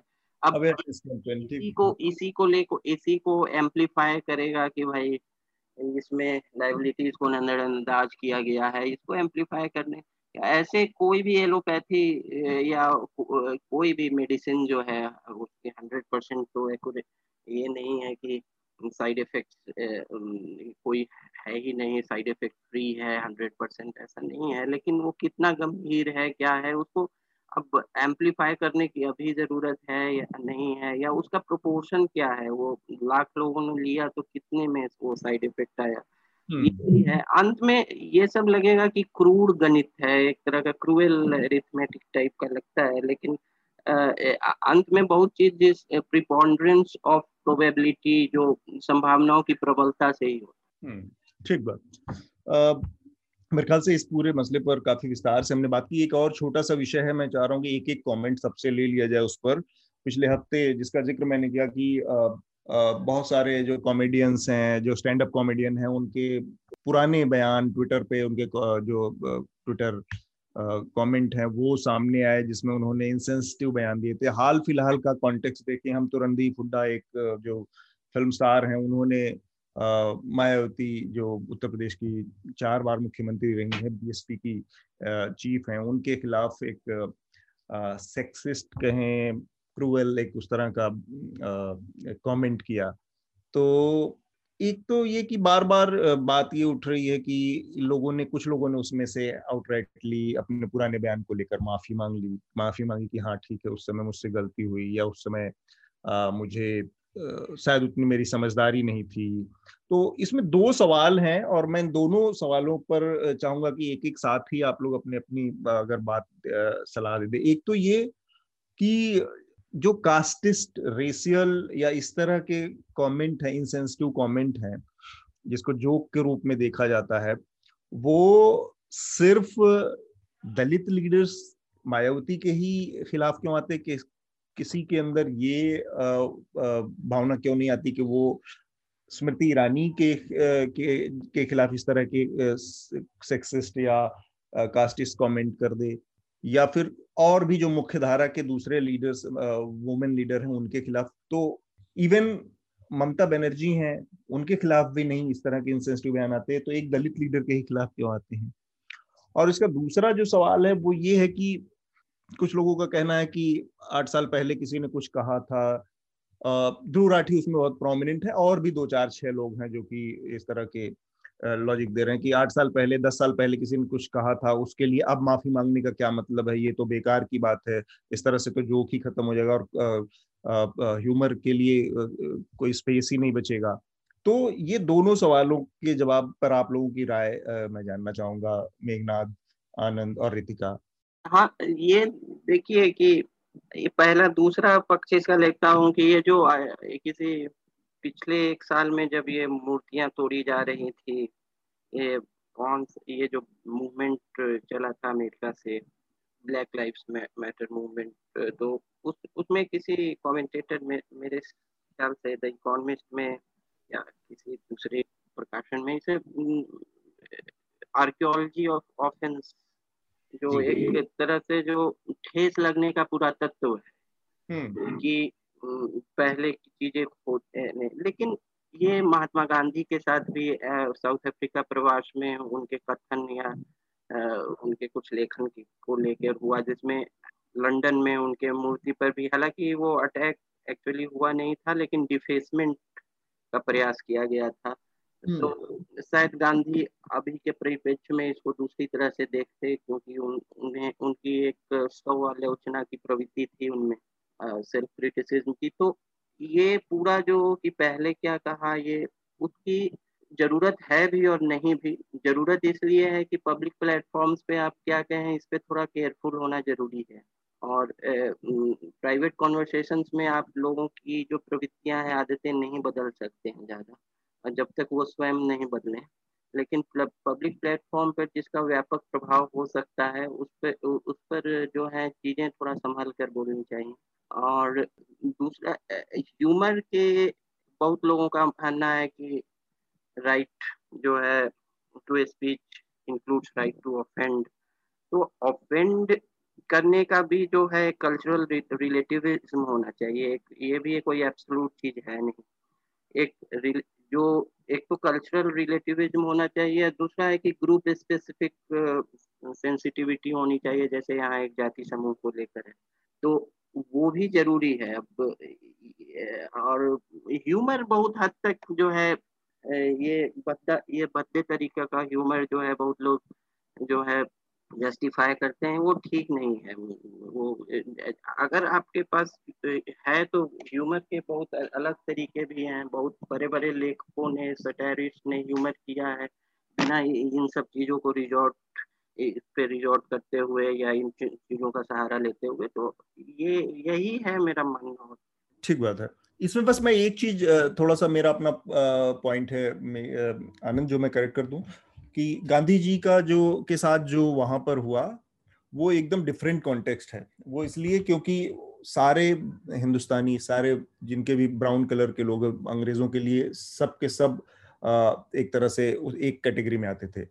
हिंदुस्तान में का अपना अलग इस तरह का एक एक सिस्टम है इस ऑपरेशन का या इस भेदभाव का, जिसमें यहाँ का कास्ट सिस्टम है, जाति का सिस्टम है, उसमें कुछ लोग अपर हैंड है। तो ज़ाहिर ये विदेश में जाकर ये खुद भी उसके रिसीविंग एंड पे होते हैं, लेकिन यहाँ पर वो खुद इसको इग्नोर करते हैं और ये इनके अंदर मतलब अपब्रिंगिंग का भी एक मसला है। जैसे ये कह दिया जाए केवल कि दस साल पहले उन्होंने क्या कहा था, उसके लिए आज माफ़ी मांगने की ज़रूरत नहीं। नहीं। हम सीखते हैं, बहुत सारे लोग सीखते हैं, बहुत सारे लोग नहीं सीखते हैं, इसीलिए कास्ट को प्रैक्टिस करने वाले बड़ी संख्या में हमारे बीच में मौजूद हैं लोग। और ये बताता है कि आपको कहीं ना कहीं से इसकी ट्रेनिंग दी गई है, जिसकी वजह से आपने कास्ट को इस तरह से, इस नज़रिए से देखा। दूसरा मेरा वो जो सवाल है, वो अभी भी करीब करीब वो अनुत्तरित ही है और शायद रितिका और मेघनाथ उस पर बोलना चाहे कि इसके जो रिसीविंग एंड पर हमेशा वो नेता ही मायावती ही क्यों है? और बाकी लोगों के ये कहाँ से आता है? ज़ाहिर सी बात है ये अपब्रिंगिंग का मसला और ये बहुत डीप रूटेड जो कास्ट सिस्टम को लेकर एक जो गर्व का भाव है अंदर सोसाइटी में या कुछ लोगों के अंदर वहाँ से ही आता है। नहीं मैंने ये नहीं कहा कि वो सही है। मैं सम, मैं तो समझा रहा था कि ये एक प्रवृत्ति चली आ रही है ना कि हम्म। कि जैसे गांधी जी के संदर्भ में या ये मतलब आर्कियोलॉजी ऑफ़ ऑफेंस की एक प्रवृत्ति पिछले जैसे कैंसिल कल्चर को लेके और ये लेके मतलब मैं मेरा वो विचार नहीं था दोनों में अंतर है मैं उस बात को एक्सप्लेन थोड़ा कर रहा मेघनाथ? ये ये कुछ जो जोक्स आपने देखे हैं वो जो समय पे किए गए थे उस टाइम पे आई थिंक मायावती जी को काफ़ी इजी टारगेट टाइप भी कंसिडर किया गया था, क्योंकि अगर आपको याद होगा तो वो एक न्यूज़ आई थी कि उन्होंने एक मिनोटो की गार्लैंड बना के पहना दी उनको, या फिर हाथी के बहुत स्टैचूज बन रहे थे नोएडा से लेके हर जगह में जब वो चीफ मिनिस्टर थी। फिर एक और आया था कि उनका एक बहुत बड़ा घर है और वो पर्सेस लेके घूमती है तो वो एक टारगेट ही थी उस समय में। और बहुत प्रॉब्लमेटिक था, मैं इससे मतलब मैं ये नहीं कर रहा हूँ कि वो डिजर्व करती थी ये सब। आ, उस समय में अगर आपको याद होगा तो शेखर सुमन और ये वो एक थोड़े से कॉमेडी शोज़ भी चलाते थे उसमें भी बहुत सारे पंच लाइन्स मायावती जी के बारे में थे और आ, लालू प्रसाद यादव के बारे में भी थे। उसके पहले आपको याद होगा तो ममता बनर्जी भी एक टारगेट हो चुकी है जब वो रेलवे मिनिस्टर थी तब। मुझे याद है मैं बचपन में ये सब देखता था तो काफ़ी पॉलिटिशियंस का मज़ाक उड़ाते थे और इनमें ये भी शामिल थे। Uh, मैं ये अगेन मैं ये नहीं कह रहा हूँ कि मायावती जी को टारगेट किया वो सही था। uh, अभी आप देखेंगे तो एक तो हमको ये भी समझने की ज़रूरत है कि सेंसिबिलिटीज बदल रहे हैं। सेंसिबिलिटीज कास्ट को लेकर रेस को लेकर बिगट्री को लेकर रिलीजन को लेकर माइनॉरिटीज को लेकर बहुत सारे सेंसिटिविटीज बहुत जल्दी बदल रहे हैं। और मैंने भी एक्चुअली कुछ बहुत ही घिनौने जोक किए थे दो हज़ार ग्यारह बारह में और मुझे भी कॉल आउट किया गया है काफ़ी लोगों ने और मैं उनको ब्लेम नहीं करता हूँ। मैं मैं हमेशा जब भी मुझे कोई कॉल आउट करता है तो मैं बोलता हूँ कि नहीं, सही कर रहे हो अगर आप मुझे कॉल आउट नहीं करते तो फिर मैं सुधरता ही नहीं। और ये एक्चुअली ये मैं मैं यही कहना चाहता हूँ कि ये जो कमेडियंस को कॉल आउट करिए बहुत ज़्यादा ज़रूरी है, क्योंकि एक सिग्नल भेजना भी ज़रूरी है कि ये अब चलेगा नहीं। ऐसे जोक्स चलेंगे नहीं और आप जो इनहेरेंट आपको जो अपब्रिंगिंग है जो बिगट्री आप में भर के रखी है कास्टिज्म भर के रखा है अब उसको आपको उखाड़ के फेंकने की ज़रूरत है। नहीं तो फिर इसके कॉन्सिक्वेंसेस बहुत बुरे होंगे। और मुझे लगता है हाँ जी? हाँ कंप्लीट करी मैं। नहीं और मुझे लगता है कि काफ़ी जो बयान भी आए हैं ये सब कॉल आउट करने के बाद थोड़े से डिफेंसिव टाइप बयान भी आए हैं। थोड़े से घुमा फिरा के अपोलॉजीज भी आए हैं। मुझे लगता है कि बस सॉरी बोलने की ज़रूरत है और बोलने की ज़रूरत है कि नहीं मैं मैंने पहले किया था वो बहुत गलत था और मैं फिर नहीं करूँगा। हाँ. और एक एक और चीज़ बोलना चाहूँगा मैं कॉन्टेक्स्ट बताना चाहूँगा। आपने अगर देखा होगा कि ये जो जोक्स थे वो सबसे ज़्यादा जोक्स आपको ट्वीट्स के फॉर्म में दिख रहे थे जो पहले था। और अगर आपको याद होगा जब ये ट्विटर जब पहली पहली बार आया था तो तब ज़्यादा लोग नहीं थे वहाँ पे। मतलब मेरे ही कुछ तीस फॉलोवर थे चालीस फॉलोवर थे और कुछ भी बोलते थे लोग। मतलब लिटरली अगर आप मैं मैं काफ़ी बार ये करता हूँ कि मैं पीछे जाके देखता हूँ मेरे पुराने ट्वीट्स कैसे थे और इतने प्रॉब्लमेटिक ट्वीट्स थे मेरे पहले भी। सेक्सिस ट्वीट्स मिसोजनिस्ट ट्वीट्स बहुत uh, तरीके के ट्वीट्स थे। ये तो मैंने कभी सोचा नहीं था कि मेरे अभी इतने सारे फॉलोअर्स होंगे और फिर पब्लिक ये बेसिकली इंटरनेट लिटरेसी का भी मसला है कि शुरुआत में चीज़ें आई थी लोगों को अंदाज़ा नहीं था। जी जी जी। एक और चीज़ मैं कहना चाह रहा हूँ मेघनाथ इसमें कि ये जो घटना है ना कि मायावती जो इजी टारगेट बन गई वो ये बताता है कि लोगों की पॉलिटिकल अंडरस्टैंडिंग भी बहुत कम है बहुत बहुत पुअर है वो इसलिए आप ये सोचिए कि मायावती के के नोटों की माला को लोग लोग टारगेट कर रहे हैं और उसको इस तरह से दिखाते हैं लेकिन आप इसको दूसरे नज़रिए से जब देखेंगे तो आप पाएँगे कि मायावती या इस तरह की जो पार्टियाँ हैं छोटी वो राजनीतिक पार्टियों को कोई पॉलिटिकल फंडिंग इस तरह की नहीं होती कॉरपोरेट की तरफ़ से। कोई कॉरपोरेट उनको पैसा नहीं देता एक पैसा नहीं देता। अभी हाल फ़िलहाल में एडीआर की रिपोर्ट आई आप उसको देख लीजिए। तो वो पार्टियाँ चंदे से चलती हैं। चंदा कौन देता है? उनके अपने कार्यकर्ता अपने लोग। आप इसीलिए देखेंगे कि वहाँ पर टिकटों की बिक्री के भी आरोप लगते हैं कि हम्म, टिकट। बेचे जाते हैं पैसे। लेकिन पार्टी चलाने के लिए पैसा चाहिए ये सच है आज की राजनीति का। कॉरपोरेट पैसे से चलने वाली बड़ी पार्टियाँ यहाँ बैठ के इतने नंगे तरीके से पैसा बहाती हैं उन चीज़ों पर कोई पॉलिटिकल कमेंट्री आप नहीं सुनेंगे। तो ये जो इंसेंसिटिविटी है वो वहाँ से जो वो उनकी पुअर पॉलिटिकल समझ से भी लोगों के जुड़ी हुई है वो, वो समझ नहीं पाते कि ये नोटों की माला जो पहनाई जा रही है वो क्यों पहनाई जा रही है? बिल्कुल और मैं मैं बिल्कुल अग्री करता हूँ आपसे कि पॉलिटिकल अंडरस्टैंडिंग तो मैंने अभी तक मतलब मेंशन भी नहीं किया है क्योंकि एक बेसिक ह्यूमन अंडरस्टैंडिंग भी नहीं थी मतलब है भी नहीं। अभी अभी मैं बोल रहा हूँ कि ऐसे नहीं कि सब सुधर जाएँगे। मैं बोल रहा हूँ कि अभी अगर फॉर इंस्टेंस आज मैंने कुछ बोल दिया वो दस साल बाद इनअप्रोप्रिएट हो सकता है। और ये हमको समझने की बहुत ज़रूरत है कि हमारे सेंसिबिलिटीज और हमारी अंडरस्टैंडिंग बहुत रैपिडली इवॉल्व हो रही है पोलिटिकली और और सोशली और अगर मैं कुछ आज कुछ बोल रहा हूँ और फिर दस साल बाद उसमें कुछ प्रॉब्लम आ जाएगा तब भी लोग मुझे कॉल आउट करेंगे और तब भी मुझे अपोलोजाइज करना पड़ेगा और ये भी सही होगा. तो मैं यही बोलना चाहता हूँ कि ऐसे नहीं है कि अभी जो आप बोल रहे हैं वो सब सही है अगर आप सेंसिटिव है। वो दस साल बाद सेंसिटिव नहीं भी होगा। आनंद कुछ कहना चाह रहे हैं बीच में और उसके बाद हम रितिका का आखिरी कमेंट नहीं नहीं मैं नहीं कहना चाह रहा। अच्छा मुझे लगा बीच में। रितिका आप इस पूरे घटनाक्रम को कैसे देख रही हैं? इन माय ओपिनियन ह्यूमर जो होता है जैसे मेघनाथ ने बोला बहुत एक सेंसिटिव सब्जेक्ट है और सेंसिबिलिटी पे बहुत ये है। It's very based on sensibilities किसी को एक जोक पसंद आए किसी को जोक ना पसंद आए। ये it's it's purely a personal thing तो when you talk about making jokes on Dalit पे हो या माइनॉरिटीज पे हो विमेन पे हो किसी को पसंद है, किसी को ना पसंद है I am not defending anything at the end of the day I am for free speech but I am also saying कि आपके फ्री स्पीच के बहकावे में आप ऐसा कुछ भी ना बोलो कि किसी को जेन्युइनली चोट लगे, जो आजकल बहुत हो रहा है। अब getting away from politics at least ये इस कुणाल कामरा में कुणाल कामरा के अगेंस्ट कंटेम्प्ट ऑफ़ कोर्ट लगाया है charge of contempt of court तो उसने सुप्रीम कोर्ट में एक एक रिप्लाई दिया था जिसमें उसने बोला कि there is no defence for jokes it is completely based on a comedian's perspective जिसको पसंद आए देखे जिसको ना पसंद आए ना देखे. आई नो uh, ये जो यहाँ पे जो डिस्कशन हो रहा है उसको डायरेक्टली नहीं एड्रेस uh, करता। बट आई जस्ट फील कि आजकल बहुत लोग बहुत सेंसिटिव हो गए हैं and for right reasons absolutely right reasons I give you बहुत ही छोटा एग्जांपल देती हूँ। हमारे कॉलोनी का एक व्हाट्सएप ग्रुप है।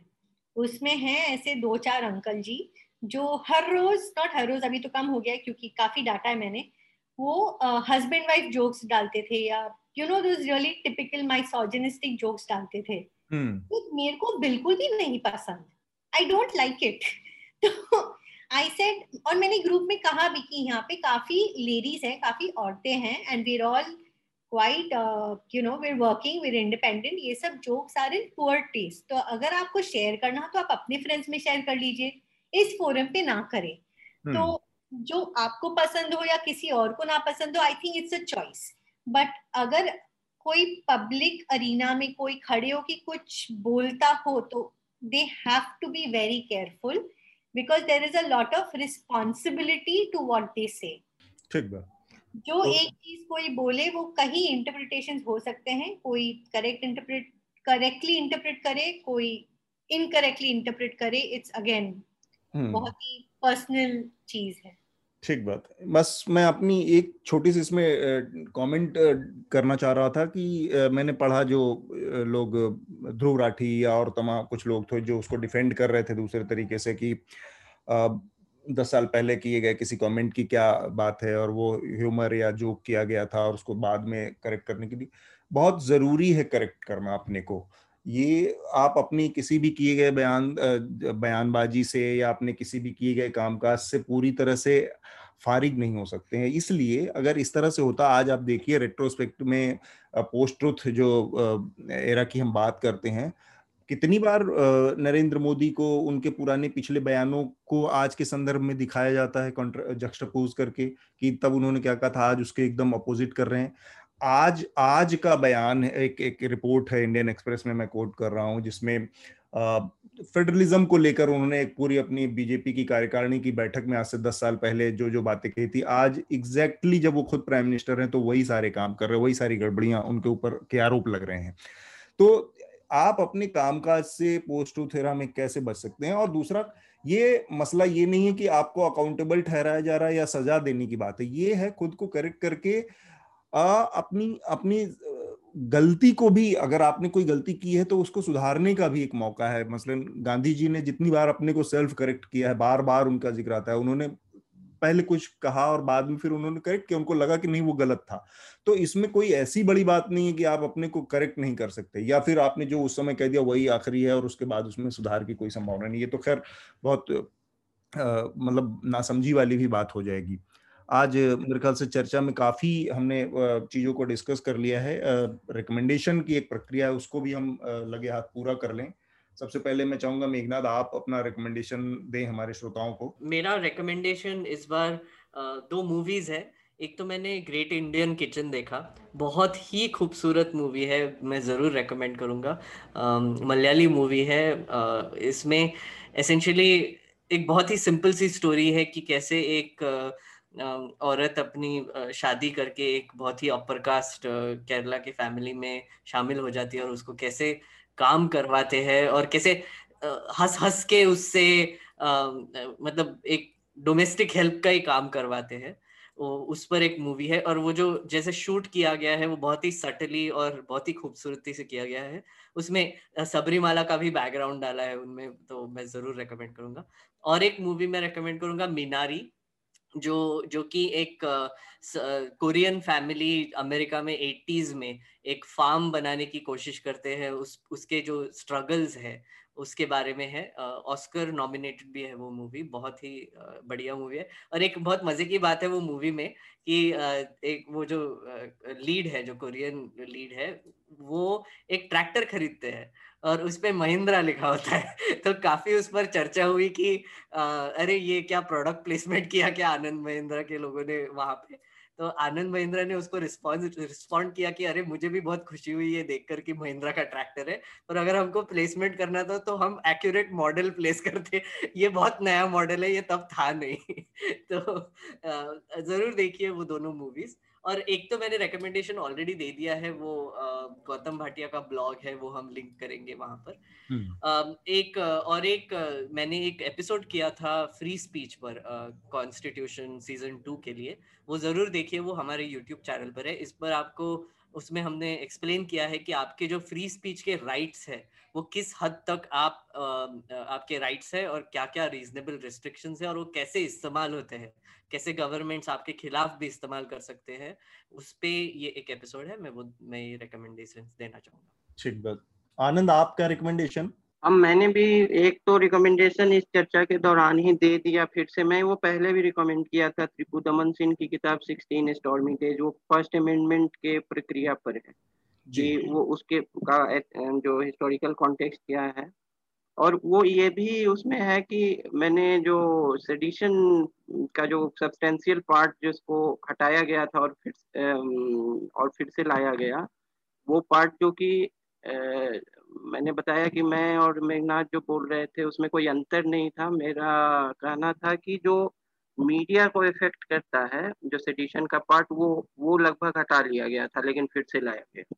तो वो दूसरा मेरा रिकमेंडेशन है क्योंकि ये सुशील कुमार के गिरफ्तारी के बाद जो अपराध और पहलवानी का खासकर राष्ट्रीय राजधानी क्षेत्र दिल्ली में इसको हम्म। लेकर बातें आ रही हैं और एक पूरे पहलवानी जो समुदाय है उसको लेकर कई बातें कही जा रही हैं तो रेसलिंग जो है एज स्पोर्ट एक खेल की तरह एक बहुत ही महान स्पोर्ट है इसका मतलब पूरी दुनिया में भारत में तो इसके सांस्कृतिक जड़ें भी हैं तो हाँ। पहलवानी को एक जीवन शैली की तरह भारत में देखा जाता था अब अब इसका आधुनिकरण हुआ है मॉडर्नाइजेशन में कई चीज़ें जुड़ी हैं।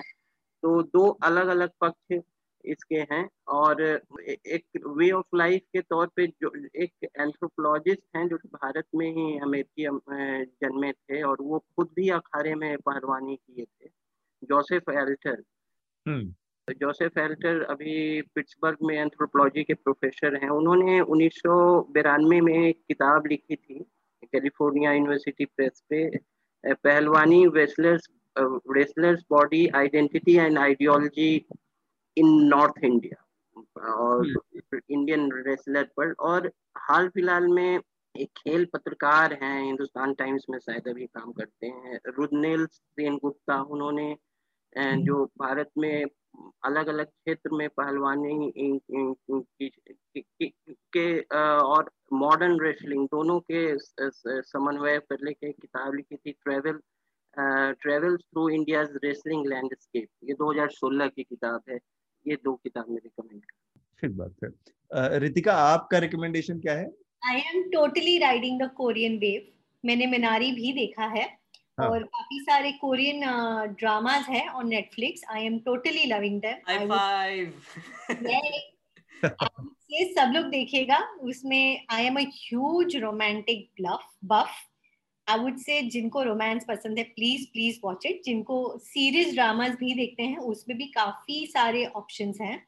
hmm. और कल रात को मैंने एक बहुत अच्छी पिक्चर देखी. It's called the Mauritania I don't know if I am pronouncing it right Mauritania Mauritania it's about this it's based on this man उसको नाइन uh, इलेवन के बाद uh, अरेस्ट कर लिया गया था as being the key recruiter of Bin Laden for the 9/11 conspiracy तो is based on his true story तो उसने गिटमो में क्वाथनामो बे में जो यूएस का डिटेंशन सेंटर था वहाँ पे उसने सत्रह साल गुजारे और वो फाइनली सत्रह साल के बाद रिलीज़ हुआ और उसका सत्रह साल तो खैर निकलने में लगे उसको but the first seven years में ही गवर्नमेंट जो यूएस गवर्नमेंट है उन्होंने बोल दिया था कि आप इनिसेंट हो और क्योंकि उन उसके अगेंस्ट एक भी चार्ज नहीं था। तो बहुत ही अच्छी पिक्चर है प्लीज़ देखिए। I would say trigger warning है इसमें क्योंकि ये लोग काफ़ी टॉर्चर दिखाते हैं। तो जो थोड़े सेंसिटिव हो थोड़ा ध्यान से देखे but Ritika crash landing on you देखा? ऑफ़ कोर्स अरे मैं मैंने पहले भी रेकमेंड किया था मेरा फेवरेट तो क्रैश लैंडिंग ऑन यू तो इतने खूबसूरत खूबसूरत रिकमेंडेशन के बाद मैं भी एक फ़िल्म ही रिकमेंड करना चाह रहा हूँ।